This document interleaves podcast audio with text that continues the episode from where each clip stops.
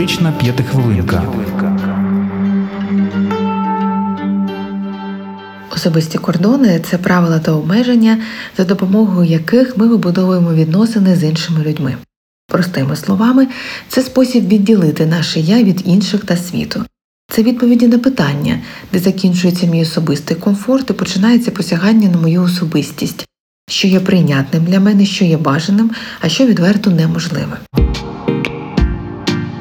До особистих кордонів відносять наступне те, чим ми готові ділитися з іншою людиною. З кимось ми можемо обговорювати інтимні приватні події та переживання, а з кимось підтримуємо виключно загальні теми. Те, наскільки близько ми підпускаємо до себе людину фізично, хтось може обійняти нас, з кимось ми вітаємося за руку, для когось тілесний контакт з нами неможливий. Те, яке відношення до нас з боку інших ми дозволяємо, чи можна запізнитися на зустріч до нас, чи можна використовувати на нашу адресу певні слова та формулювання тощо.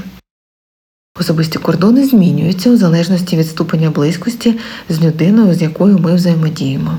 Вони є гнучкими. Виділяють наступні варіанти особистих кордонів жорсткі кордони. Людина з жорсткими кордонами нікого до себе не допускає, намагається уникати близьких відносин, свідомо або несвідомо, а також тілесного контакту. Це вкрай самостійні, незалежні люди, які не просять про допомогу та не говорять про свої переживання.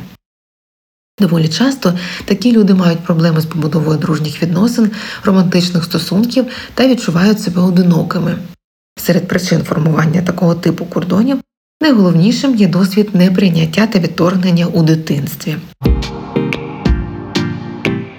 Слабкі кордони.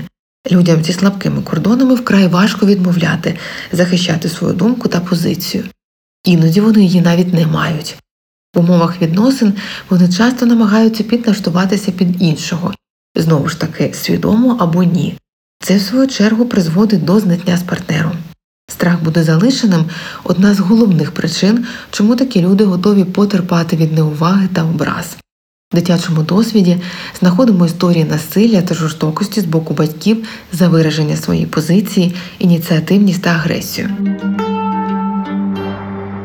Здорові кордони. Людина, яка має здорові кордони, цінує себе та намагається уважно ставитися до своїх потреб. У відносинах вона поважає почуття та думку інших, однак послуговується власними потребами та бажаннями. Для неї бути вразливою та відкритою не означає бути слабкою. Така людина цінує власну думку та не йде на радикальні компроміси навіть для збереження відносин. Люди зі здоровими кордонами знають, чого вони хочуть і можуть пережити те, що з ними можуть не погоджуватися. Вони беруть на себе відповідальність за свої дії і емоції, але при цьому не роблять цього по відношенню до інших. Здорові особисті кордони це одна з найважливіших потреб людини та основа побудови здорових зрілих стосунків. Вони формуються в сім'ї та залежать від атмосфери та ставлення до особистості дитини в батьківській родині. Важливо, щоб ви про кордони не тільки говорили, а й поважали їх по відношенню до дітей, говорили з ними, дослухалися до них, поважали їх вибір та простір. Якщо ви відчуваєте, що вибудовувати здорові кордони не так легко, задайте собі декілька питань. Що я відчуваю, коли мої кордони порушені? Що буде, якщо я повідомлю співрозмовнику про свій дискомфорт? Що я можу зробити, щоб мені було зручніше, безпечніше та комфортніше спілкуватися? Які спогади з дитинства нагадують мені події, що відбуваються? Побудувати здорові кордони можливо. Дослухайтеся до себе та почніть з простого. Практичною основою здорових особистих кордонів є вміння відмовляти та погоджуватися. Американський психолог Мерлін Мюррей виділяє 5 способів сказати так або ні. Здорове так. Вас просять про щось, вам це подобається і ви погоджуєтеся. Здорове ні. Вас просять про щось, вам це не подобається, ви відмовляєте і спокійно до цього ставитесь. Нездорове так. Вас просять про щось, вам це не подобається, але ви погоджуєтеся, а потім ображаєтеся і обурюєтеся. Нездорове ні, вас просять про щось, вам це не подобається, ви відмовляєте і відчуваєте себе винним. І нарешті ситуація, коли вас просять про щось, вам це не подобається, але враховуючи добре ставлення до людини, ви погоджуєтеся і спокійно до цього ставитеся.